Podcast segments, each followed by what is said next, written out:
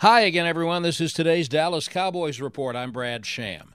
Before the Cowboys started their planning for Washington a week ago, the Denver Broncos fired their head coach. Now, last year, Cowboys defensive coordinator Dan Quinn was interviewed for that job, so it was natural to ask Quinn last week how he might handle the situation this time around. His answer was that he's happy here and it would take a special offer to get him to leave. Well, since then, the Broncos have asked permission to interview Quinn again, and what's his response this week? I think we addressed this last week, and so anytime somebody asks you, you're flattered, it's, it's honoring, but uh, quite honestly, I thought we, you know, respectfully, we addressed all that last week, and nothing really to report on past that. So just right where my feet are and enjoying it, and then we're going to throw a kick-ass week. Preparations for the wild card game in Tampa Monday night start today. Quinn hopes to have injured starters Leighton Vander Esch and Jonathan Hankins working back into practice today, along with newly signed cornerback Xavier Rhodes. That's today's Cowboys report. I'm Brad Sham.